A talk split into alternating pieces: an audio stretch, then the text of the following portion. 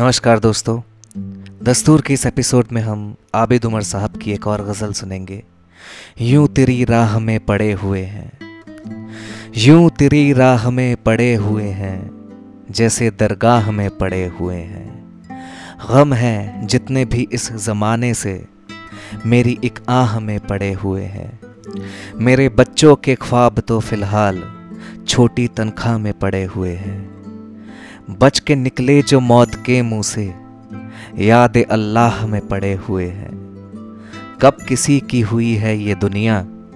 हम अबस चाह में पड़े हुए हैं। खाक होना नसीब है लेकिन हशमत व जाह में पड़े हुए हैं। एक नज़र हम पे महविश आज़म, तेरी गुंजाह में पड़े हुए हैं।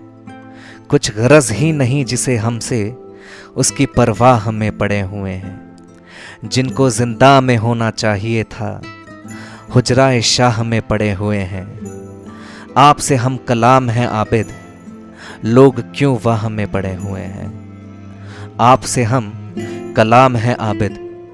लोग क्यों वाह में पड़े हुए हैं? तो ये थी आबिद उमर साहब की एक और उम्दा गज़ल। यूँ तेरी राह में पड़े हुए हैं। मिलते हैं दस्तूर के अगले एपिसोड में।